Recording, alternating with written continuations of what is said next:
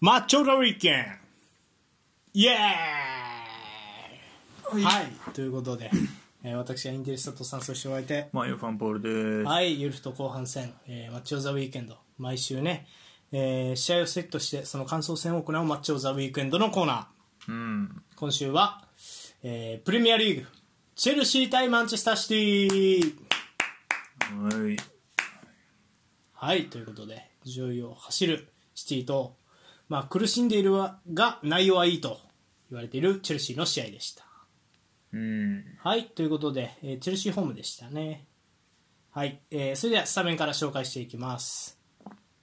はい、えーチェルシーは、えー、4231でした。うんはい。、ゴールキーパー、えーサンチェス、えーフォーバックミーからリース・ジェームス、ディサシ、えーシューバ、ククレジャうー。ん。で、ダブルブランチが、えーエンゾと、えーカイセド。うん。はい。で、えーアタッカー3枚、右パルマー、トップ下、キャラガー、左にスターリング、そして、えーフォワードがジャクソンうん。という4231でしたね。はい。一方の、えー、とマンチェスターシティ、マンチェスターシティも、えーまあ、あれですかね、えー、と433でしたかね、ススタートポジションは。はい、えー、と4バック右からウォーカー、ディアス、アカンジ・バルディオル、あゴールキーパー、エデルソンね。うん。はい。で、えっ、と、アンカーがロドリの、右、フォーデン、左、ドク。で、インサイドハーフコンビが、えーベルナード・シューバとアルバレス。で、ワントップがハーランド。うん。まあ、まあでも、守備の時は4-2-3-1とか、まあ4-4-2みたいな感じでしたかね。うん。はい、ということで。はい、そして、えー結果、4対4、壮絶な打ち合いの末、引き分け。いやー、そうね、すごかったね。はい、ということで、シュデータいきます。シュート数。チェルシーが17、枠内シュート9。えーマンチェスターシティは、えーとシュート数15、枠内シュート10。もうほぼ枠ですね。で、ボール支配率、えーチェルシーが45、えーマンチェスターシティ55となってました。うん。はい、ということで、壮絶な4対4、打ち合いでしたね。うん。先生は、えー PK でハーランド。うん。はい、得点。で、その後、えー、とコーナーキックから、えー、とシューバが1点返して、で、えーその勢いのまんま、えー、とスターリングがね、はい、ロングボールからのこぼれ球から、こうごちゃごちゃっとなったところ、最後、リース・ジェームの綺麗なクロスを押し込んで、スターリングが得点して、えーこれで、まあ、なんやろ、逆転というか、まあ、逆転したっていうような形だったんですが、まあ、アカンジがね、その後、えーショートコーナーからヘディングでゴール叩き込んで、2対2でハーフタイうん。ム。うん。で、えー、とその後、後半の立ち上がりに、ハーランドが、まあ、スーパーな ポストプレーからのうん。はい、まあ綺麗なカウンターで、えー、とクロスを、まあ、お股で流し込んで得点とだからその後、えー、とキャラガーのシュートこぼれたところをニコラス・クジャクソンが得点して、また今度、えー、とシティは、ね、勝ち越したと思いきやジャクソンがなんとか返すとで最後、えー最終盤には、えー、とシティが攻勢を強めてロドリゴのシュートがえーまさかのシューバに当たってリフレクションしてゴール入ってしまってこれで終わりかなと思ったんですが、えー最後のロスタイムに、えー PK が与えられて、えーパルマーが同点に追いついた4対4もうひたすらお互い殴り合うというようなうん。試合でしたねそうね。メディアによってはこうマスターピース最高傑作なんてね言われることもあるような試合でしたうん。はいということで、まあ、試合はいかがでしたやっぱり面白かったですねこれはねいやー、面白かったうね。ん戦術的にもまあ面白かったけど、ここがああ、はい生きて面白い試合やったね。なんか、みんなうまいとこ見れたし。あうなるほどん。あうんみんな技術素晴らしくいいところ見れて面白い試合やったって感じだなはいということでうんじゃあまあまずホームなんでチェルシーから語っていきますかねうんまあ最後にえっ、とまあ PK で同点に追いついたっていうまあまあまあどうでしたチェルシーはまあ戦術的にはあんま変わってないかな4231オフェンスの時は343になるっていうシステムかなリース・ジェームズが上がり気味でうんこのスターリングだとねそうねうん、でスターリングはそのまま左の大外にいることが多かったねうん前半はうんそうねまああんまりでも押し込む場面というよりは基本シティ持っての方が長かった印象かななんかうん、でまあ早く攻めれるかみたいな、うっん、確かにていう印象の方が強前かった半チェルシーは結構ゴールキックサンチェスも蹴ってたからね前半はうん後半はなんか結構キーパーからつないでチャンスも作ってたんやけどうんうん前半はすごいうんチェルシー守り方は結構442でオーソドックスにうんうん守るうんでえっ、とただうんえ中をは使わせねえっていう感じやったんかなうん外のドリブラーに出されたら我慢でも中は絶対使わせないあイメージやったかなと思うねなるほどねうんまあ、そうねまあ即時奪回目指して一発なんか取られたと早めに行くけど、うんうんそんな粘らずあもう無理やと思ったらすぐミドル引いて4 4に作って、っうんていう感じだったかな、うんでうんそうねまあかといってだから両サイド両ウィング、うんなんかもう下がりすぎずなんかボールある方はついていくけどうんそうじゃない、まあ、パルマかスターリンかはどっちかは残って、うんジャクソンとカウンター狙ってますようんみたいなまあ普通の442やねうん、そうね絞絞ってもないからねマンチェスター・ユナイテッドは絞ってるからああそうねそこも違うから、うんそんなにす開いたシティのセンターバックもフリーにはしないようんっていう、でもその代わり中あのまあこれシティの話も、まあ、せざるを得へんねんけど、まあ、プレス行こうとするのがキャラガーとジャクソンなんやけど、まあ、この2人の仕事は、えー、と可変してくるであろうアカンジとロドリを見るうんで最初ギャラがこれロドリマンツーつけんのかなって思ったけどまあそんな感じでもなかったね結局ロドリが下がった時とかはついていったりとかしてなかったからうんマンツーで捕まえろっていうよりは監視せよぐらいの感じだったからうん特にキャラガーは、まあ、その仕事ををよくやってたねうんそそうねうでプレッシャー行こうとするのが、まあ、スターリングパルマーの両サイドプラス、まあ、キャラガーとジャクソンでいければゴーしたいんやけど、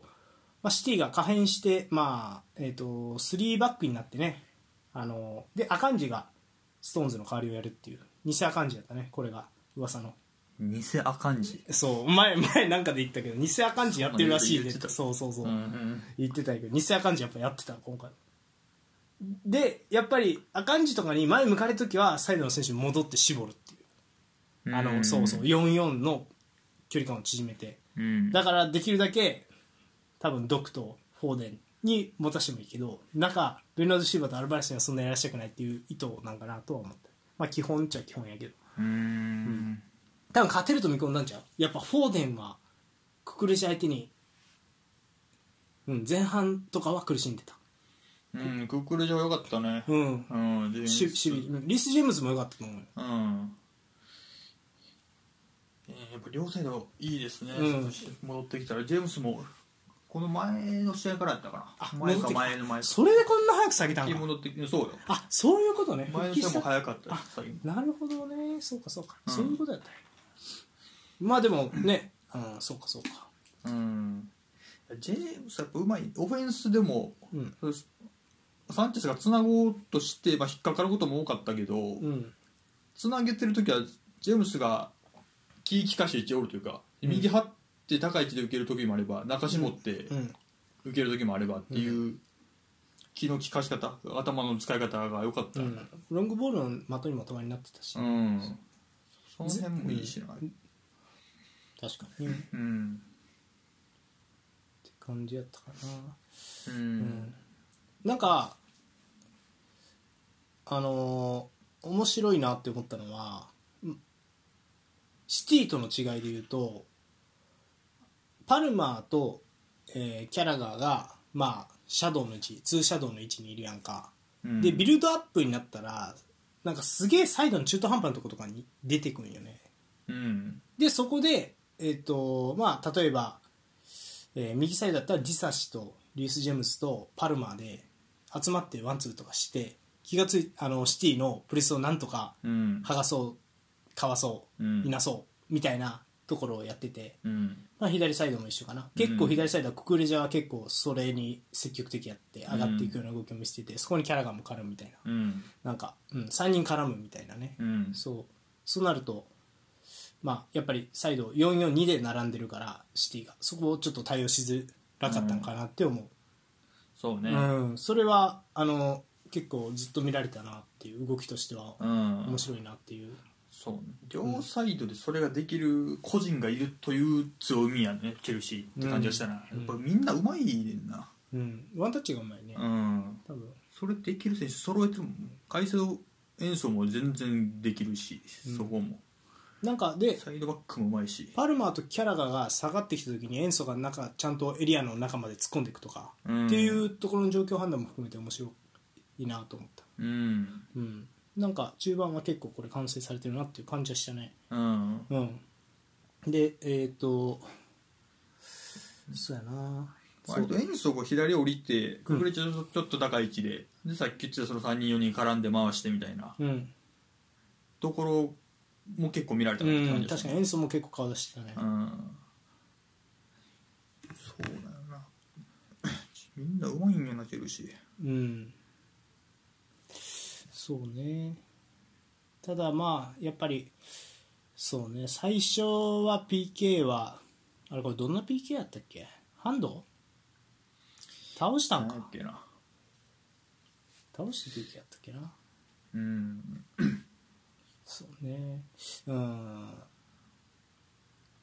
なんかまあまあ結構面白かったゲームではあんねんけど前半はほぼほぼなんかあれなのねセットプレー多めよね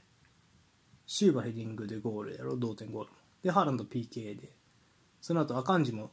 ショートコーナーからのヘディングよね、うんだから結構そのなんか簡単に点入るなみたいな印印象もあったなセットプレーでこんなポコポコ入るのかいみたいなうんそうね確かにうんだから、まあ、シティ側に思ったなそれはこんなシティってセットプレーでやられてたっけなってういうのん、それは思ったね、うん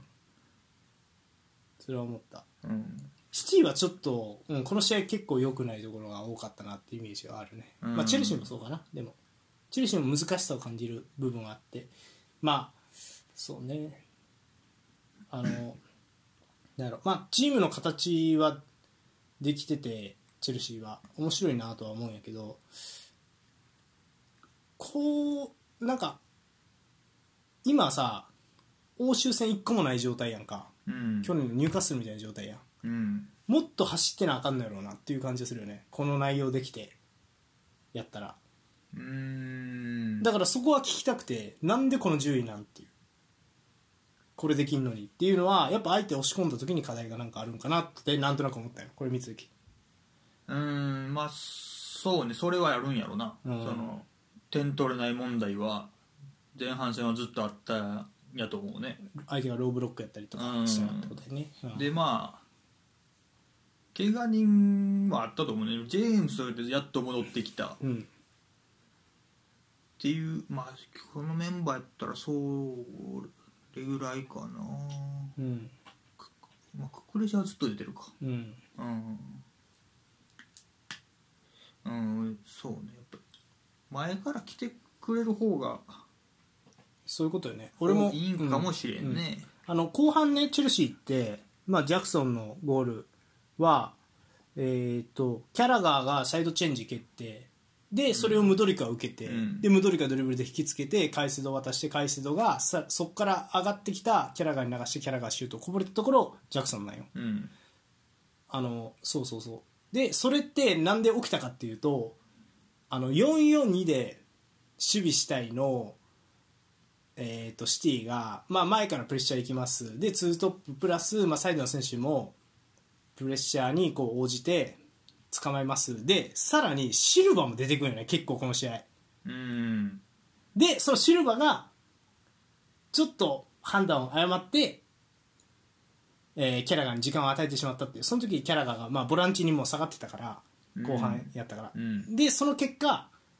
えー、とキャラガーがサイドチェンジ蹴れたっていううんでそこを起点になってるんよだからそういう相手が前に出てきたのを剥がすとかいなして進めてスペース作っていう攻撃が、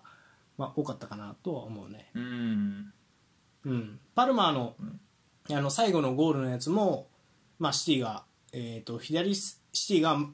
そうね左あの右サイドのフォーデンに縦につけようとしてるところをボール取られて、トランジションになってつつかれてでそれを、まあ、チェルシーがうまくいなしてでそれで、まあ、なんやろえー、と空いてるジサシまで出したんよね逆サイドの。うんでジサシが自分でボール運んで運んだ時に、えー、と何やったっけな、まあ、後半からは4231のまんま進めてたかなあのチェルシーは。うん誰やったっけあのギュスト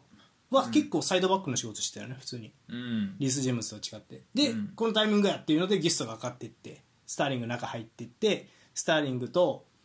えーギュストどっちに出すんだいでジサシが逆ついてスターリングに出してスターリングクロスをまあ中通してあいつやあのブロヤが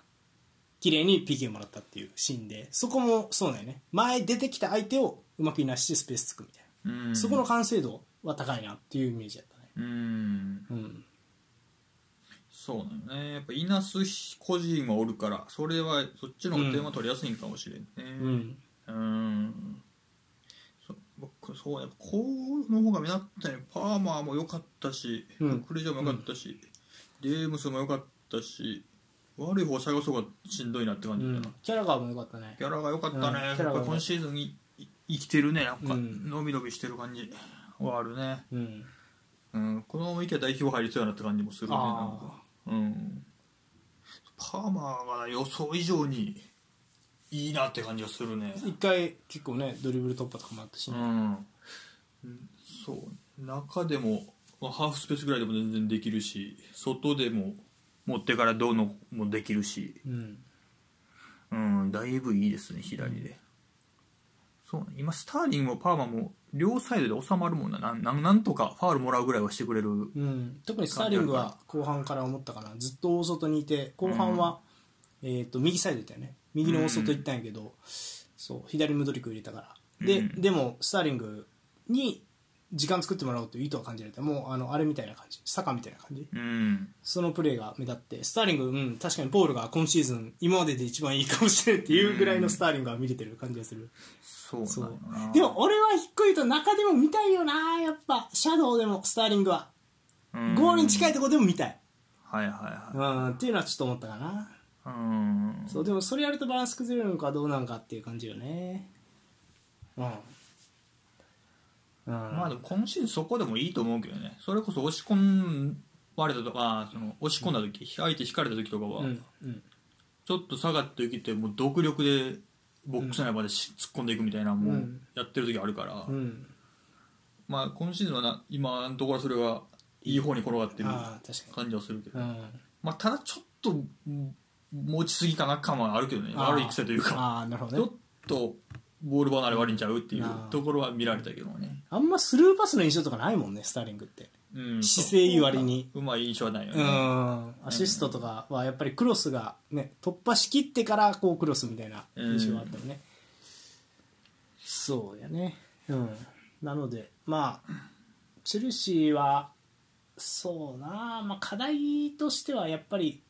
いかにこう失点減らしていくかみたいなところで、うん、もうちょいテンポ落とした時にどういうサッカーになるのっていうのとっていうところなんやろうねうんだからそこはすごく難しさ感じるねで点取れない問題解決するためにエンクンク入れたら入れたらでまたバランス考え直さなあかんなっていうのも面倒くさいなって思うねうんそうねそこら辺は戻ってきてどうするかはまた一個考えながらね、うんと思うポジェッティーノさんそう2列目で唯一多分セカンドアタッカータイプやから真ん中でやりたがるうん難しいなと思そうね、う、うん、結構難しいと思いますよまあ3バックもやるやろなって感じするなこれなんかあ戻あっはていきたはいらはい、うんなるほどねジェームスも戻ってきて右の外やる選手もおるし、うウんィングバック、うん左はククレジャでいいし、うんジルエルも、まあ、戻ってくるやろうしあそっかチルエルいいのかううんんなるほどうんそうパーマーは予想以上やって一番良かったかなこの試合俺があ俺の印象ではああなんか、うん、前半あんまうまくいってなかったやんかあのーチェルシーでロングボールの競り合いとかもキャラガンもパーマンも良かったなって思うね、なんかうんもう昔のあれみたいやったリバプールみたいやったジャクソンの裏にポーンってサンチェスが蹴るもありし、うんまあ、トランジション狙ってパーマとキャラガンが競り合うもあり、うんでセカンドボール拾ったところからみたいなのあったからそこはすごくねうん確かあのスターリングのゴールはそれなんよね放り込んだこぼれ球うん拾ってそうそう、ね裏出して、うんそうグバルディオルがね一瞬一瞬収めかけたんやけどミスったところをリス・ジェームズが出てクロスを、まあ、ファーサイドあれもうシティ時代何度となく見たファーに待ってるスターリングが仕込んだけゴールってそうだねよかった、うん、と思いますねなんでちょっとそこはなんか俺は、うん、意気込みを感じた、うんまあ、スターリングとパルマはねシティには思うことああって出てってるからね多分ねうんうんって感じですかね、でそうねああとキャラガーでいうとローブロック引いた時は4411になってめっちゃそのアンカーをに何もさせねえぜみたいなぐらい守ってたからやっぱり、うん、俺はこの試合はもうキャラガーの試合やったなって感じがするね攻守に、うんすげえ頑張ってたなって感じやったかなうん一週後半頭ぐらいギャラガーとバーマー入れ替えてやってた時間あったと思うけどあそうなんやああんま良くなかったね 多分左毒対策でギャラガーの方が守るやろうって感じで多分入れ替えたと思うけど、うんなんかそれ別にパーマもディフェンスしてたしなへえあと思ってでオフェンス考えても多分パーマ右出しといた方が収まるやろうし、うんと思いながら見てましたね、まあ結局メンバー交代とかですぐ終わったけどそれうでんそうやねうんなるほどななんか後半はシティも変わったからねうんそうねうん4 433になったからう、んよりサイドで時間作ろうぜが結構シティの課題やったんかなと思うのと降りてくるシルバが発動してたっていうそれの初手なんよな、あのハーランドのポストプレーって、うんディフェンスライン助けに降りてって思いっきりハンドの目がけてローボールロングボロロングボールズドーンでんそれ綺麗に落としてから相手のスペース突く攻撃発動してそこから綺麗に点取られてるんやけどそれ以降も前半にはなかったねあのベルナード・シルバの動きはでそれどうすんねんみたいなのはあんま解決なかったから後半はだいぶ押し込まれてた印象やねチェルシーはって感じかねうんいやでもすごいすごかったなほんますごい試合やったチェルシーの気持ちを感じたわうんうんだからまあプレスに対してはねまあいいんじゃないですかねなんかなんでちょ相手引きこもった時のどうすんねん問題をどう解決するかと、うん、あとはまあ来シーズンは間違いなくそうあ来シーズンというかまあ今シーズンどこまでいけるかよねこれうんそうよねうんなんでちょっとそこを注視したい結局この試合も勝ち点は取れてない1しか取れてないからいい試合したとはいえずっとそれは続いてるかもしれないねポールが言う通りまあそうね確かに勝ちきれてないのはあるかもねうんっていう感じでしたかねうんはいということで一方のシティうんですようんシティは、まあ、最初325の形アカンジ偽アカンジ発動アカンジうまいねあれやらしてもねあそううん俺あんまりやったかなと思っあたほねなんか俺赤んじ運んで左毒出して毒がボールで仕掛けるみたいな赤んじ中のくさびは多分中締められてるから外出してないのかなみたいなのが結構毒が前半仕掛けるプレーが多かったのは赤んじがターンできてたからかなとは思う、あーまあそう確そうかにうんうんまあ確かにロドリの横にお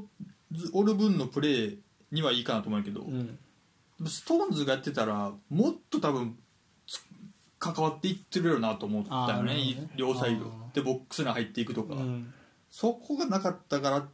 ちょっとまあ後半からやめたんかなって思ったね、ああなるほどねうん、うんもっとストーンズやったら関わっていってて崩しの局面か、うん、顔出してるやろなっていうのは思ったかな、なるほどうんまあ確かにでも普通に前向いてパスとかは良かったねうん、うまかったと思うそうねめっちゃうん、うんそうなそれでいうと逆にロドリはあんま良くなかったかもしれんねなんかねうんアカンジとロドリ並べるんやったらその仕事をロドリが代わりにやってもいいのないい良かったかなって今聞くと思うなうーんまあそうね確かうに、ん、ボックス内入っていってなんかズドンとかってやったシーンが得点にもつながってるわけやからロドリはそれもっとやってもよかったのになって思うよね、うーん確かにね、うんまあ確かうんまあ、そこはストンとの絶妙なバランスなんかもなるほどいいのうんう、ん、ストーンズいる時の方が受けやすいんかもしれないねうんロドリはね、うん、って感じかなそうねでえっ、とあとはまあでも我慢強く回してたなっていうイメージやったかなうん我慢強く回してで片方のサイド寄せてでまた戻してでサイド変えてでフォーデンと毒でやっつけるみたいなのを結構我慢強く前半やってたからまあそこからまあチャンスっぽいチャンスは結構前前半も作ってたしで後半は433に変えてアカンジセンターバックになってうん、うん、でロドリがやっぱりそうなるとねキャラガーと,、えー、とジャクソンに見られがちやから聞いたけど、まあ、サイドの選手の出番がもっと増えたなっていうイメージやったかなバルディオルウォーカうん、特にウォーカーうんー、うん、運んでいくみたいなあとフォーデンの加勢するみたいなあお多くなったね後半になったらうんうんそこは狙いやったかなと思うけどうんうんそうでも前半からもうらしくないというかもうフォーデンもドクも帰ってこれずに4-2だけで守備する時間があったりとか去年の CL とか見てるとこういうことはなかったよねっていうシーンは多かったシティあーはプレス行った後の帰りが遅いとかっていうのはあったな、なるほどね、うん、で多分それはコンディションもあるやろうなっていう、まあ、差がすごいからね多分シティとチェルシーだとコンディションうん全然違うと思うから、うんそこは感じたかなそうね、うん確かにそううんまあそう戻そうねなんかいつまでたら前で取れ切れてんかなって感じもするよねなんかああロングボール戻る必要がないというか、うんそうでもロングボールの競り合いも負けてたからコンディション悪そうやなと思ったようん最初のだって失点はそのロングボールから失点してるからうんこぼれたところ拾われてからだからコンディション悪そうやねって思っただでも確かにあのそうなんか蹴らしてもうなんとかしてくるしで後半はなんやろうななんかやっぱサンチェスがちょっと絶妙にうまくてやっぱ降りてくるキャラとかを見逃さないみたいなのがうん良かったなって思う、うん降りてくるキャラがパルマを見逃さないサンチェスの一本のパスでうん一列飛ばしてつけてみたいなでそこ行ったけど取れずに下がってってみたいな結構体力消耗しやすい感じやったねシティにしてはっうんて感じやったかなうんそうね後半でもなんかそうやね戦術戦やねんけどあんまりシティはなんかもっとペースを落としてもいいのにやっぱりなんか縦に急ぎすぎてる気はしたな特にベルナード・シューバーがその取りに行ってプレス剥がされたシーンとかであのあとアルバレス下げたんよでベルナード・シューバー前にやったんよ、うんでベルナード・シーバーとハーランドで追いかけ回すでプレスがまた復活してで結構ペース戻せたなっていうイメージがあったねうんだからベルナード・シーバーがなんか急ぎすぎてた気がするこの試合は珍しく、うんなるほどねうん、で逆に言うとベルナード・シーバーを急がせるってことはアルバレスとハーランド2枚の守備が機能してなかったってことなのかなとも思うんはいはいはいはいううんなんかあんま見たことないシーンやからそれは珍しかったなと思うねうんそうで後半入ってよく目立ったのがあのフォーデンが今度ね坂みたいなことしてたよね背負ってククレジャー相手にうん奪わせずに自分でカットインしてでサイドを変えれるような感じに回してあげてうんで逆サイドで勝負みたいなでドクがねあの まさかのシミュレーションで下がってその後グリーリッシュやったけど、うんうん、やっぱグリーリッシュとシューバー相性いいねこの2人揃うとそうねグリーシュなってから結構絡むことうん多ねかったよなやっぱなドクやともう離れて見てるみたいなイメージやったけどねまあそそれでいいんやろな、毒やっうんたドらクやったよね、うん、シンでプルに一対一やらした方がそうでグリーリッシュだったら大外にベルナード・シロが回っていくとかもあるからね、うん面白かったそこはうんそうやなっていう感じかなうんそうねセットプレーは何でしょうねチェルシーがうまかったんかねどうなるのなセットプレーねでも最初のチャブシューバーのはヘディングうまかったねニヤニヤねうんあーニヤ出してファーまで流すあれはヘデし、ィングうん、あれはしゃあないと思うチャブシューバーのうまさが出たねうん確かにうん確かにな瀬戸、うん、この失点は何だって思うけど、まあ、後半は結構2点とも崩されて点取られてるからやっぱプレッシャー行ききれなかった後に戻りきれてないうん問題かなで、まあ、セットプレーなつってもでもあのシューバーのやつだけかスターリングも、まあ、崩して点取ってジャクソンのやつもね、まあ、崩して点取られててパーマのやつも、まあ、最後崩して点取られてるから PK とはいえ PK 取られたところブロヤーにうん綺麗にいかれてるからそうだからせあの一発ぐらいかもっとペース落としてもいいのにねシティって思わんかった俺だけなんかだからうんもうなんていうのプレミアらしいっちゃプレミアらしいねんけどこのテンポうんでもシティってプレミアらしくないからずっとプレミアで勝ってんちゃうとも思うからうんペースねうん早かった気がするなんか常に前から行こうとかでもなかった気がするよねしあの状況状況に応じてもうちょっとうんもっとゆっくり後ろでボール回したりとかしてたんちゃうかなみたいな1点リードした時に無理してねウォーカーがフォーデンにつける必要あんのかみたいなねあーとかあーなるほどねうんっ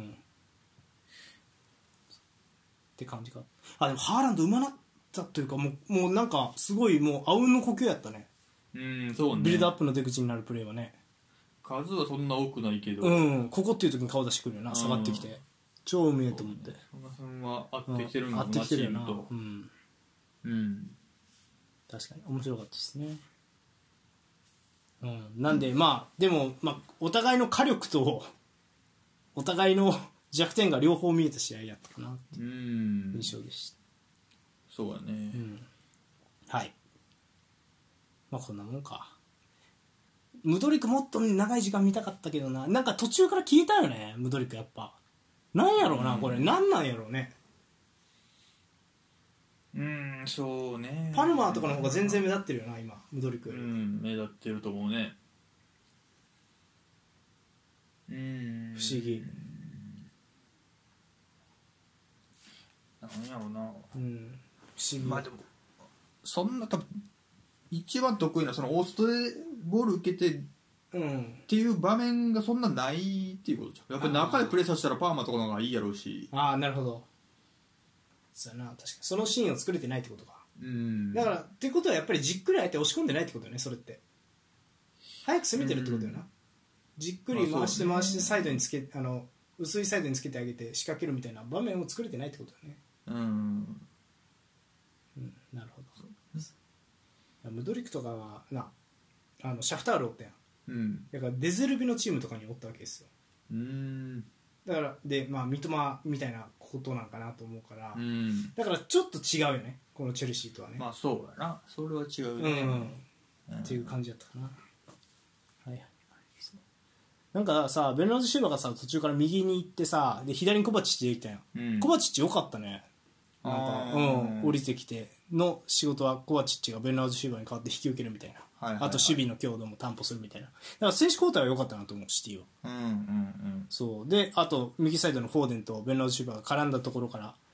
まあ、点取ったりしたからさ起点になったのは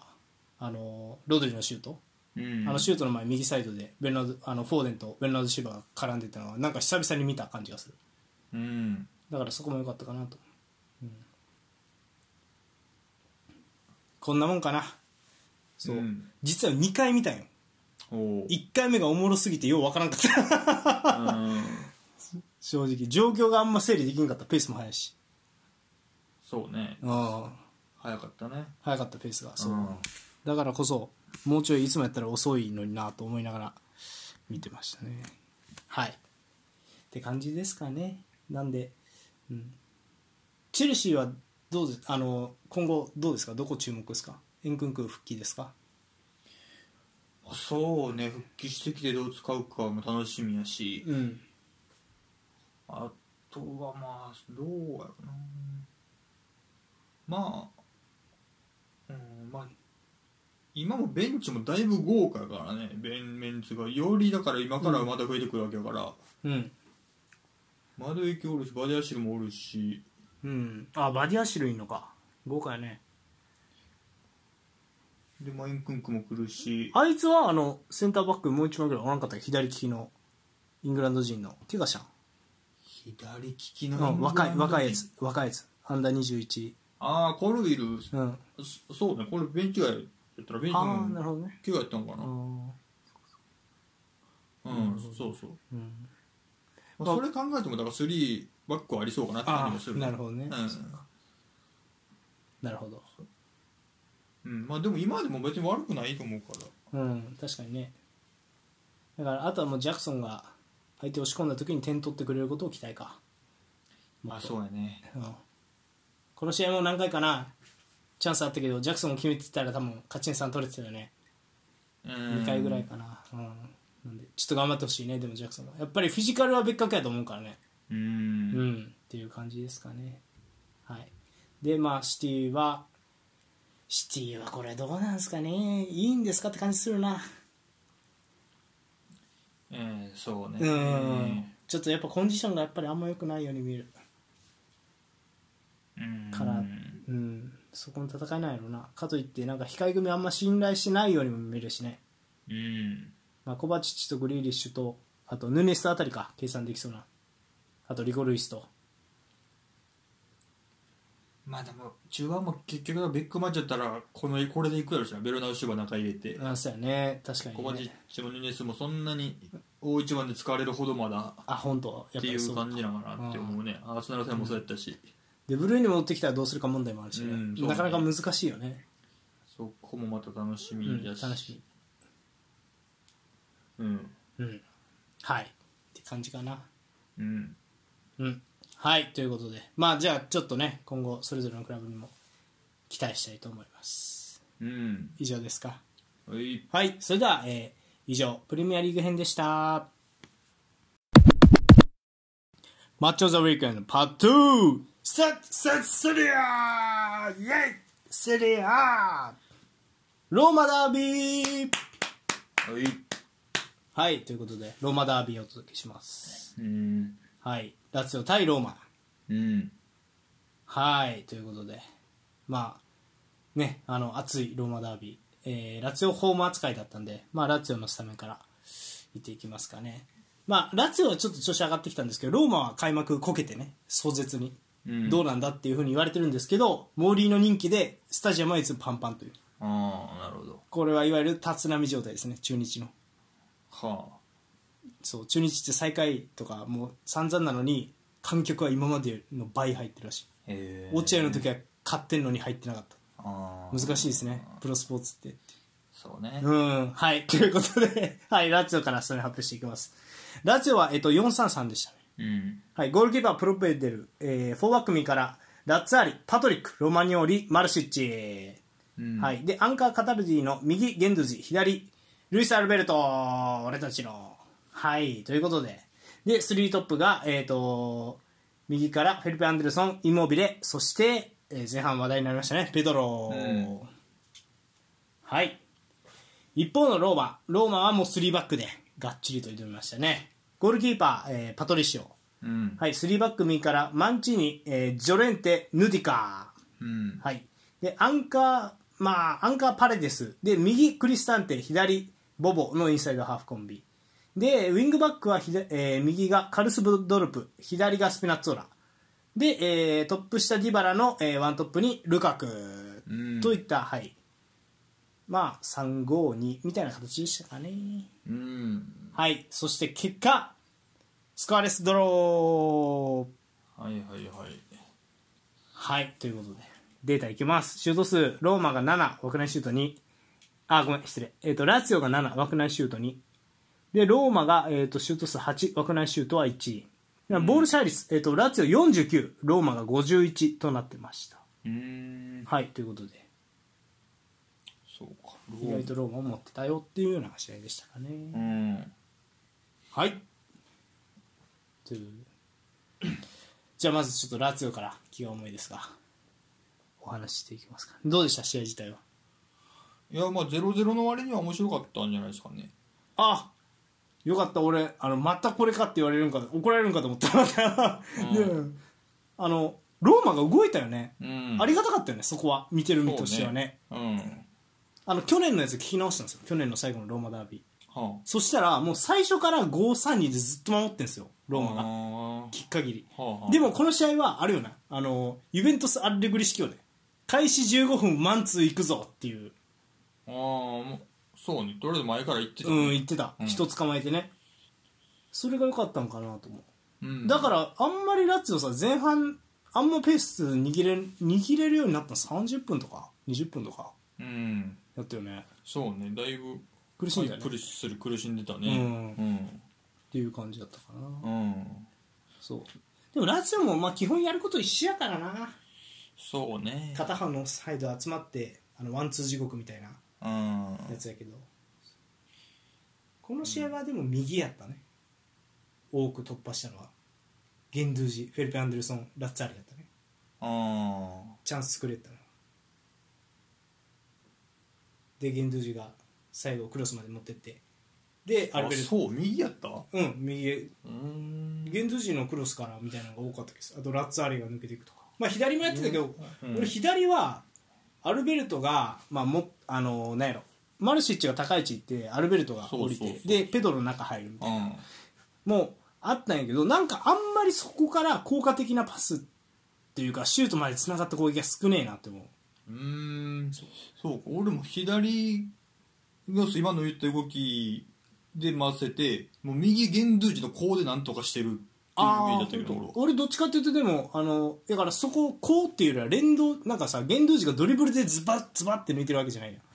ポジションチェンジしながらゲンドゥージがさはあのポケットパーンってついてるみたいなあーだから右から丁寧につないでその一発す裏とかはあんまやんないやんうんつないでつないでつないで裏みたいなのが多いからだから右の連携の方が良かったのかなと思う、うんそうラチオに関してはかななるほど、まあでもなんか最近言ってるけど、うんもうマンツーでき基本的に来るチーム多いから、はいはい最初とかみんなもう中盤とかぐるぐるポジション回しながらうん強いチームもやってる、うんでもあんまりやらんやんかサッリさんそれそうやねそこまではそれうんで苦しんでるんじゃないかって説が出てきたねなんか、ああそれはあるかもねうん、もう433なら、うんその433のまんまやねポジション取ってどうにかしようっていう感じに見えるから、うんうんそれはそうですおっしゃるそうなると前半みたいに苦しい展開うんが多くなってきそうやなっていう感じがするねああ立ち上がりとかねうん、ただ逆に言うと終盤のチャンスが多いのはローマあのラツィオなんですよね結局ハイプレスマンツー気味のやつ持たないから45分はうんだから終盤はやっぱ押し込まれる苦しい展開になっちゃうのローマは、はいはいはうん、だからそこに勝機はあるとは思うんやけどね俺はこのやり方でもいうんううんんそううん、俺はね。で、ペドロの話をすると、うんやっぱ動きよな。うんいつ中に入るかとか、そうね外に張ったま、いつは外に張ったまんまでいるかとかの、やっぱ動きの巧みさはある。うんいいねタイミングただ、ほんとさ、褒めてもらってめっちゃ申し訳ないねんけど、ただ、まあ、あのお便りを見るまで思ってたまま、ちょっとさすがにドリブルでキープとか厳しいなってきたね。うんあーまあそうかもねいいとこで受けはしたけど、ドリブルでは進められんかったとか、そういうのは増えてきたよう、なんペドロも。まあ確かに一番いい時でやったらうん、とか。うんそこでロストするかとかトラップ足つかんかとかっていうのはちょっと、うん、多いなでなぜならいつもここにザッカーニがいるんよ左サイドうんラツィオってでその選手が結構いいんですよザッカーニはうんだからそこもあってちょっとなっていうイメージでしたかね僕はうんペドロよりその動きはいいいや持ってからがいい持ってからがいいというか、まあ、ペドロは、まあ、動いて動いて隙間で受けるやんうんそのザッカーニってやつドリブルあるのと体強いから、まあ、サカみたいなことできる背負背負えるうん時間作れるみたいな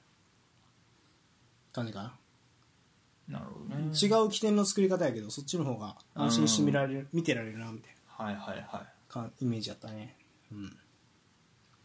まあ、そういう選手が一人おったらいいよねだからマンツー相手やと、うんいい個人でなんとかできる選手がいた方が、あと少なかったけどインモビレが斜めに出てくる動きももっとやっぱりそうそれも左が多くなかった左に流れることは多かったそううんそこも含め左かなと思ったねあーあーなるほどね、うんうんそうやねんけどやっぱ数がいかんせん少ないよね、うんインモビレさんあれ得意やからさ、うんもっとバンバンやってほしいなと斜めの動きをあれは良かったねううんん、あれでまあ収めてみたいな、うんポストで足元で収めるのはちょっとあんまりちょうまいわけじゃないからインモビレ、うんやっぱ斜めに出てってサイドバックのなりね裏ついて収めるみたいなのはうまかったね、うんインモビレは相変わらずそうねでやっぱミリンコビッチ・サビッチいるとねやっぱロングボールでペース握れんから辛いよねこれはねまあそううんこれは辛いそこの武器はないもんねもう、うん、あと去年もう一個武器があったのが、まあ、プレッシングやねんけどそこはローマがやっぱうまく逃げてたよね高い位置で取り切るみたいな、うんでそのままフェリペ・アンデルソンがカウンターで点カウンターの起点になるみたいなプレーはやっぱ少なかったね、うんまあ、ローマはリスクは犯さないっすよねやっぱうん過剰なリスクはつなぎはするけど、まあそうね、うんっていうなん感じか、サッティのチームって、うんまあこの試合ができてなかっただけかもしれないけど、はいはいもっとポンポンポンポンパス回して、うんまあそれはビルドアップの時もその押し込んだゴール前でもポンポンポンポン回してなんとか崩そうみたいなチームにと思ってたんやけど、うんなんかもうだいぶテンポ早ないもうすぐシュートまで行こうみたいなああゴール前とか風に見えるあーあーそれなん感かじの去年でもラツィオっていうチームに合わせてるみたいなことは言ってたあーラツィオはもともと結構そういう縦に速いうんサッカーするクラブ、そういう文化が根付いてるクラブだからあーそうなんだって言ってたうーんでその影響もあるかもしれんしうんなんか別のごめん俺が読んでるあの雑誌とかフットボリスタとかだと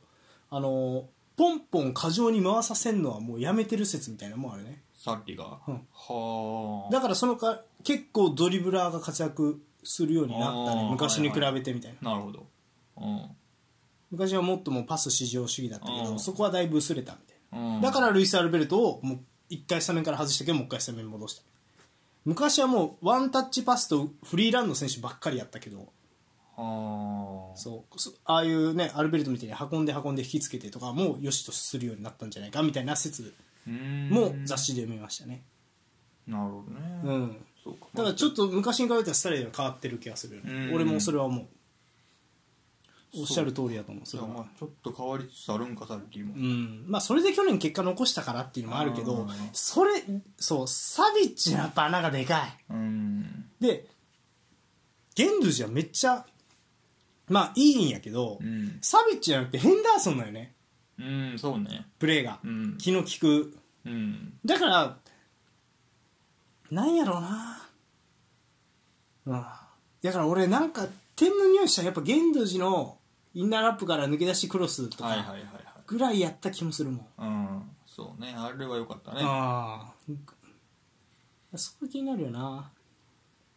ペドロもあんまりシュートのイメージとかもなかったもんな左手崩してとかはうんそうねうんだからちょっと難しかったですねそこまで持っていけてなかった感じあるね選手交代で鎌田とかも入ったけどな嬉しいの鎌田イサクセンこれは新しい選手ですね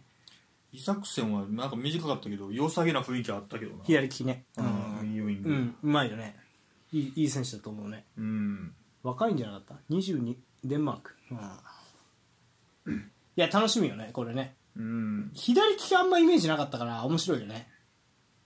うん逆サイドね逆サイドそうそうそうそうそうラツィオってねううんなんでちょっと引き続きみたいですねでロベルラ君も出てきたけどな俺期待のちょっとやっぱ時間が短いから何ともうん言えませんでしたそう鎌田は、まあ、この試合左ウイングうんでも残り時間少なかったけど、出てたね前でねまあ、ちょっとこの試合は特に何もできずやっったてね感じだったかな、うん難しいエンドゥージに取られたねもう多分ポジションこれそうやねなんか似てるんよルイス・アルベルトとうん鎌田って、そうねそこで言うと違い出せるのは左右違う違うキャラの方がいいよねゲーンドゥージなんかなって思ううんそうねまあやっぱりサビッチの後釜としてきたけどやっぱ苦しいところやねって感じだな苦しいねうん苦しいアルベルトの代わりとかはできると思うね逆に言うといやそこしかないよね逆に今、うん頑張れるのはそうでアルベルトに勝ってるところは多分エリア内に入っていく能力とか現図が崩した後、うんエリアの中で待ち構えてるのが鎌田イモビリアとだいぶ得点の匂いするやんうんそこはいいと思うねアルベルトよりはいはいはい確かにそうねうんだからそこで勝負できれば面白いなとは思うんやけどね俺はまあただなかなか厳しい戦いよね厳しいルイス・アルベルトとそううますぎるもんうますぎる男、俺ルイス・アルベルトはでも俺左でもいいけどな左ウィングでもああそうかそこか、うんでフラフラ動いてもらってあーその代わり鎌田が左のインサイドハーフみたいなもうちょっと見てみたいけどね使い道よっちゃ、ああまあそうねうん、鎌田とポジション入れ替えて鎌田上がっていってもいいしねルイス・アルベルトがビルドアップにウィングの位置からそのまま降りてって鎌田上がるとかなんかいろいろポジションチェンジできそうやんその方がうんみたいな共存できると思うからなそうそうねまあそこの道をうんサッリになんとか見つけてもらわなね、うんしんどいね、あとこのね、あのね、カステジャーノスっていうフォワードの選手なんですけど、今、えー、とインインモビルの控えなんですけどね、この選手。この選手も結構いいんすよ。あの、うまく収まるタイプというか、うんセンターフォワードで使ったらね。だから、インモビレも不調だったら全然俺は変えてもいいのになとかって思いながら見てたの前節がインモビレが決勝弾決めてうんよかったし、まあ、この試合もね、右サイド抜け出して、惜しいシュートのシーンとかもあったけど、うん、ちょっとやっぱ、うん、やっぱりなんか、うん、試合によっちゃやっぱ、好不調あるよなっていうのと、ワントップは安心して任せられるイメージは俺はないなっていインモビレう。うんうん前も言ったあのいやだいぶ昔も言ったけどイタリア代表でユーロを取ったけど唯一の不満は決勝トーナメント行ってインモビレが機能しないうんもともと得点王とか取ってる時は2トップが多いよねっていううんそうでその時の監督がシモーネ・インザギさんなんですよはいはいはいはいでシモーネ・インザギさん違うタイプのフォワード並べて勝負させるやん、うんうんその時に得点王とか取ってるインモビレってうんだからそういう使い方の方が合いそうじゃないああそうねそうやな確うかに、ん、だからワントップはちょ俺はああんまり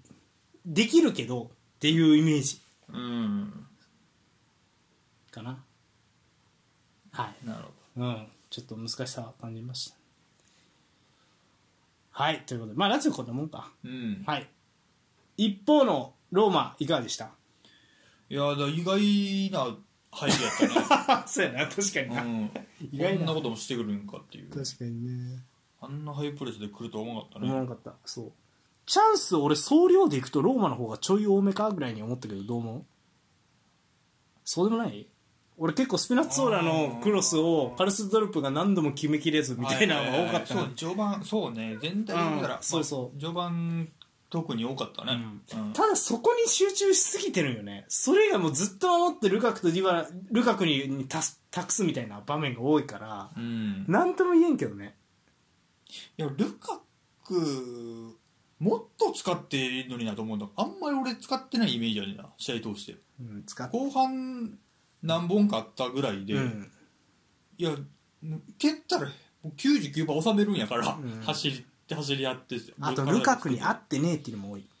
多分動きは共有されてない気がするうんコンテとかはやっぱそこがうまいうんそうだからもっともっと走らせりゃええのに、うんほぼ勝つんやからってういんう、確かにあの走らせるがなかったよねうん、そうねでじれてお降りてきて受けようとするみたいな、うんそうでもさ一個さえっぐい反転とかあったよななんかもう、だからやっぱりポテンシャルは感じるけどなうん、そうねまあ、まそうあ、あの前出てきてきたのはまあよかったよかったうん面白かったけどね面白かった、うんでマンツープレス行く時にこのボベっていう選手がねうんあのーまあ相手のカタルディを潰して、まあ、トップ下まで行くしローブロック敷く時ローブロックミドルブロックになったらインサイドハーフまで戻るしで大変な仕事でしたねうん若そうねいインサイドハーフなんやけど、うん働き屋さんやなと思いながら見てましたね、そうねそううんそうハイプレスも行き切ってたからよかったよそのウィンあーグバックがもうサイドバックまで来たから相手のそこでそうそうそうそうそこまであいいいいぞいいぞと思いながらそうやねあの去年のやつ聞くと、うんそこ放置してられてんの去年はあーラツィオにだからサイドバックフリーにしてないから、いはいはいそこで起点取らせんかったからもう前半20分ぐらいはもう全然もう圧倒的だったよねローマの方がねそううんちゃんと言ってたからなこそまうでそうそうでロングボールの競り合いでも、まあ、ジョレンテマンチーニとかが、まあ、勝ってたから、だうんからそこは良かったマンチーニはちょっとうまなったなたくましくなったねよかうんワンチーに良かったなんか初めていいなと思ったねだから球際とかもちょっとうまなったよね、うんなんかね結構もう20え今全盛期ぐらいかな20いやでも30とか言っててもおかしくないな若い頃から27かまあ、うんそうそうそうだからなんやろうん面白いなと思って、うんこんうん、突然やっぱり来るなと思うねセンターバックって、よかったねよかったよかったうん、ビルドアップもほぼマンチーニの方やったよなうん、確かにもう絶対右やったようん確かに確かにで右でちょっと作ってスピナッツオーラにサイドチェンジしてスピナッツオーラがなんとかして自分で運ぶみたいなそうなんかさ、うん、ちょっとちょい長めに話すんやけど、うんあのーペップとかがボール回す理由ってあの有利な体勢でボールを持てる選手を作るためにボールを回してるんですよ、うん要は毒が前向いて仕掛けることを作るために逆サイドのフォーデンは相手背負って時間作ってうんでサイド変えたら相手が間に合わずに毒が前向いて仕掛けれるみたいなうんメカニズムじゃないですかそれをピッチを広く使ってやるみたいなうんのがいわゆるポジショナルプレーなんですけどでもそういうことを考えてないというかローマの場合は、だからローマはどうやっていい体勢を作れるかっていうと、うん自分でいい体勢を作るために反転するとかはいドリブルでなんとかするとか、っていうのが多い多いんやけどこの試合は結構す長めのボールが多いというかうんでスピナッツオーラになんとかしてもらうやから、うんちょっとなんか今までと違うなっていう印象はあった、うん今まではマジでもうドリブルでなんとかするしかねえみたいな中盤もはいはいはいはっていう感じやったけど、いうんそれはちょっと薄れたなっていうイメージかなうんそうでまあ前回も言ったんやけどローマダービーはマジで喧嘩っ早いからすごいずっと見てて俺はそっちが不安やったまた退場者出るんちゃうんかとあーはいはいそうはだいってこれにさ去年荒かったっつってんのにパレデスとか平気で入れんねんでうんあら荒尾ですよもうこんなんワールドカップでおなじみのそうねうん怖かったもんマジでうん時かなで良くないところで言うとディバラがな目立ったんうんなんかうん意外性あるプレーはしてるんやけどね決定的な仕事はできてないよな多分求められてることは押し込んだ後なんとか解決してくれはできてないよねそうねまあそうまあそもそもそうねそのボール触る回数も少なかったうんけどまあ持ちはあさすがやなみたいなプレーはするんやけど、うんその回数が少なかったかなっていうところやな、確かにうん意外性はあるし収まるんやけどねそうそうそうそううんこれでいいのかって感じはするよねディバラ、んいやだからもったいないよベンチもペッレグリにもアワールもおるよね、これでおるうんなんちゅうサッカーしとんねんなんでそいつら取ったねんそのアワールとか、確かになんでボベやねんっていうところよねうん、でもそれなかったらこの前半あののあの時間はなかったよなうんバーサーカータイムというかその刈り取りタイムはねそうねだから、うん、出てくるのもレナト・サンチェスだしねこれあ多分こうでなんとかあうんできそうそうそうそうそうる運べるタイプここでいい体勢を作れるタイプよねうんなんてよくなかったねでもうんまあそうねちょっいやこの人多分コンディションにすごい波があるんやろうねうんこれ一瞬だけリールで見た時はダブルボランチの一角やったんやけどめっちゃ良かったんようんだからもうちょいプレッシャー薄いところでやらした方がいいんかもしれないなんかあのツートップのインサイドハーフやとちょっとなんかうんやりすぎというかうんなんていうのこれボベの代わりのとして多分入ったと思うんやけど、うんオフェンスにもっと絡んでって違い作れみたいなそうじゃなくてうーんクリスタンテとかパレデスみたいに後ろと絡みながらボール進めるのを助ける仕事の時にまあターンなりがドリブルなりが生きてくるタイプかもなってちょっと思った、うんそうなんねかだからチあのチアゴ・アルカンタラ的な感じ、うんもう一個前じゃないみたいなポグバみたいなそうポグバイニエスタ型じゃなくてシャビ型シャビうんジャゴアルカンタラ型なんじゃないっていううん二戦でハーフとしてもそうねうんまあでもなんかモールーニョしたらなんか今流行りのサッカーしようとしてる感もあったよなプレスもそうやし三ビルドアップも3-2で回そうとしてたり、うん、うんそれは結構前からやってるんだけど俺はやっぱりルカクがいることで縦にどう鎖火入れようかっていう目的を持ちながら回してる気がっていうのが一番なんかいいと思ううん今までマジでさこれ何のために回してるみたいな時間が 長いことがあったんやけど、うんやっぱルカクっていう的が一個できたことで、うんどうボール進めようかがもうルカクにで的すボール進めようぜになってるから、そこのこう統一感みたいなのがあって狙いが見えやすくなったよねうんマジそうこれエイブラハムとかやとエイブラハムに預けたところで取られるしなでどう攻めようがずっと続くみたいなイメージもあったから、うんそこは結構ルカク効果かなって俺は思うねんそのインテル戦を見てインテルとローマ戦を見てねうんルカクがいるから縦パスへの意識高まってるのかなっていうイメージだったうんそうでもこの試合少なかったのはそのラツィオが3センターっていうのも相性悪いよねくさび入れたくても真ん中3枚いるからうん取られるしなうんパスミスも多いし、そうねうん、で前向いて取られたらフェルペ・アンデルソン飛んでくるとこもあるしうんインモービルもおるしって感じやかな でも確かにあのポールの言う通りやわアワールベロッティペレグリーニおってなんでこのサッカーやねん感はあるなうん言われるとエルシャロイとかもおんねんでうんそうだよなもったいないよねなんかそっかあクリスタンってよかったなうんクリスタンってアンカーじゃない方がいいかもね動き回ってる方がやっぱ性に合ってるかもイタリア代表で見てもそうかも、うんそうねうん、アンカーとセンターバックとかもやんねんけどクリスうタン、んここが一番いいかもしれないインサイドハーフがって見てて思ったら動きながらさばけるからねまあそうですねでもなんかあれやねスモーリング持ってきたらスモーリング使うかねこれねあースモーリングおんのオールと思うようんそうセンターバックは誰がレギュラーじゃないんやこれはえー、っとねヌディカが若いんかな今シーズン取った左利きやんねこれねコートジボワール代表で、うん、フランクフルトからンあフランクフルト、オセール行ってっていう選手だね、ローマが、うん、夏に取った選なるほど手、うん、結構期待されてる、コートジボワールの選手らしいけど、で、まあ多分だから、ジョレンテちゃうかな、ここにいつも俺、スモーリングのイメージだね、真ん中に、はいはいうんは、高さもあるしっていうのでい。じゃあも俺今、にとそんな悪いと思わんかったけど。ディエゴ・ジョレンテもね、うん、俺も悪いと思わんかったし、そうね、そう。まあまあまあ。そう、 でもなんかさ、ローマはさ、あのあれに似てきたな、ユベントスに似てきたな、ちょっとずつ。うーん。いやこの2チームとやるのは嫌だなって思うあの、はいはいはい。そうね。見てて確かに。うん。そうだね。似てる感じ。特に今シーズンは似てる感じがするね。なんうか。んやろうとしてることかなあだから嫌やなと思いますでもどっちかというと多分ローマの方がスピナッツオーラとか、ーうん。でベンチの、まあ、エルシャラビ左ウィングバックもあるやろしとか、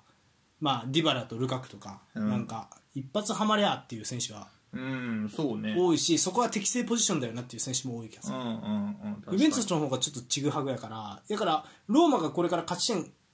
重ねていくっていうのは俺は結構あるなと思うねそうね。うん。なんか、ゆうべのメンツよりは、なんか、ハマりそうな感じはある。うんなで相手がもし引いたら、まあ、ペレグリーンなりアワルなり使えるとか、うん手駒が揃ってるから、うん。悪い、うん、そう悪い意味で層がついてるかなだからうん同格の相手にはこのサッカーになるけど格下相手にはちょっともうちょっとレナット・サンチェスが生きるとかもありそうやから、うん。結構、うん、ローマはちょっと今シーズンはもうちょい見てもいいかなっていう気はしてきましたね、うんそうね。うん、はいということで、うん、以上ですかねなんでまあラツィオはなこれ CL あるからな忙しいんですよでもうん。そう。そう CL あるのは忙しいだからまあちょっと頑張ってって感じやねんけどで今シーズンねあのアタランタが強いんようん。だからそのローマ勢はちょっとあのうかうかしてっとアタランタとかあとフィオレンティーナとかあたりにやられんぞっていう感じはする、今シーズン去年は良かっただけにねこの2チーム、うん、っていう感じかな。なんで、やっぱり CL との両立、ラツィオは苦しんでるなっていうイメージ。まあ、サッリもね、そのメンバー固定しがちやし。うんで、えっと、ローマは、うんちょっと、なんやろ。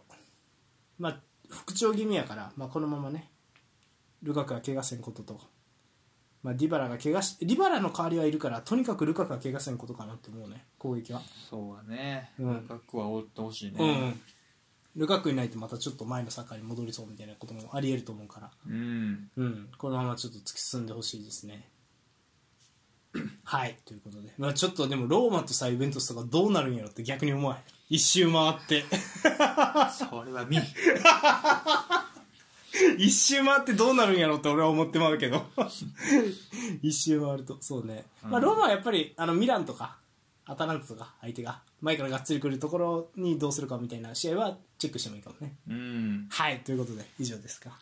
はいはい、それでは以上、えーマッチョ・ザ・ウィーケンドのコーナーでした。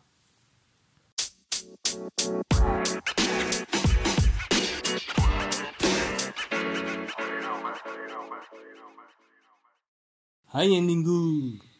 はい来週は、インターナショナルウィークなんでね、はいマッチョ・ザ・ウィーケンドお休みで、来週は、えー、と前半後半ぶち抜き企うん画。はい。あれ本のタイトル何やったっけえーフットボールクラブ哲学図鑑はい。をご紹介します。うん初めてのなんていうの書評書評企画というかね本を評する企画みたいな感じですかねうんうんサッカー本、そうねはい、企画なのでちなみにあの僕はあれですねあのごごめんこれ別にお金がないとかではなくご紹介の意味で図書館で借りました図書館にありますはいはいはいなんでねあのさらっと目通していただければより楽しめる内容になるかなと思うんでああの図書館とかにもあのあるんでねそうですね、うんまあ西部健二さんのフットボールクラブ哲学図鑑でそうねまあまあ結構だから全部紹介したいけど1時間に収まらんそうやからもう前半後半通してやりましょうって感じですね、うんいやまあ、うん、面白い内容だったんで結構ねあのー俺がちょくちょく話してる内容とかも結構こっから引っ張ってきてること多いというか、まうんああなんやろ昔このチームってこうだよねみたいなうんことを知ってるとややっぱりああもっと前もそうだったかとかなんかいろんなことを楽しめるよね歴史を楽しめる、そうねなんか、うん全部別に覚えてなくてもふとした時にそういえばこんなチームやったなみたいなうんこのこのニュース言ってるけどあ確かにこういうチームだからこうかみたいなうん一回読んどくとそういうのもありそうな感じがするねうんうんなのでぜひね、えー西部健二さんのフットボール、えークラブ哲学図鑑お読みいただいて、あの聞いていただくのが一番いいかなというふうに思いますもちろん、うんあの聞いてない方にもあのその本の紹介としてねあのお話しするんですけれど、読んでない人ねうん、読んでない人ははいというこうんとでなので皆さんよろしくお願いしますはいはいいやふもうまあクリスマスって言ったんですけどちょっとクリスマスって言ったんですけどあごめんあの前半戦にねうんあのクリスマもうクリスマスの音楽流れてるねって言ったんですけどあのなんやろちょっと見たい映画が多す多くて今おううんまあ3本ぐらいあるんですよ、うんどの順番で見るかもらっててなってるんですけどまあ結構話題作で2本あの北野武の「首」っていうね戦国時代のはあは映あは画があって、でもう1本が「ゴジラマイナス1」っていういうんあの今もうすっごい広告売ってるよねあれああそうなんうんもうもう駅それのポスターだらけみたいなあでローソンとかもタイアップしてなんかカップ出したりとかーゴジラファンに向けてねそうちなみにあのとっさんはねあの「シン・ゴジラ」を映画館で5回見たっていう猛者なんですけどゴジラ大好きで、うん、それも見たいなと思ってうんちょっとタイミングを見つけないとなって思ってたんやけどその前に俺には大一番があって「この週末イタリア代表はインターナショナルウィークで2連勝しないと多分ユーロ出れないというねいろいろあるわ忙しい 映画も見たいしでもイタリア代表も応援せなあかんしどこでやんのえっ、ー、とねウクライナも入ってて1個が北マケドニアでその次がウクライナうんで北マケ、うん、でウクライナ油断ならんやんまあそうねムドリコおるしうんだからジンジェンコおるしうんだからちちょっとでウクライナと競ってるの結局グループリーグのはいはい2位を、1位がイングランド1抜け決まっててだから結構熱い試合だと思うんでもし見る方はぜひね見ていただければあの感想などもね言っていくんでずっとそんなんやってるやんイタリアもうなんかそう ねでも多分もうあれなんやと思うよあんまりこうイタリアナンバーワンスポーツなんやけどサッカーって、うんでもそんな人材がいないんやと思ううんまあそうなのかなうんそんな気がするなんかだって NBA 選手とかおんねんでイタリアって今うんだからなんかいろんなところに多分行っちゃってる気がするよねその興味関心がうんそう多分それはスペインもそうかなって思うよねバケモン最近出てきてないのバスケの方がよっぽどバケモンいそうやんスペインってうんそうだからサッカーに対する人材リソース不足みたいなのは結構欧州はありそうやなって思うんなるほう、うん、それを感じるね特にイタリアスペインあたりはまあでもユーロは出たいねユーロ出たいよね出たいけどなまあなかなか厳しいですねもうねうんはいということでまあ僕はただそれでもイタリア代表応援しますよ、うんなんとかスパレッティはなんとかしてくれると俺は信じてるんでねそうそうスパレッティかそうそうそうそうそうマジでなのではい期待したいと思います、うんということで以上ですかはいはいそれでは、えー来週皆様企画をお楽しみに、えー私がインテリスタートさんそしてお相手マインファンポールでしたはいまた来週さよなら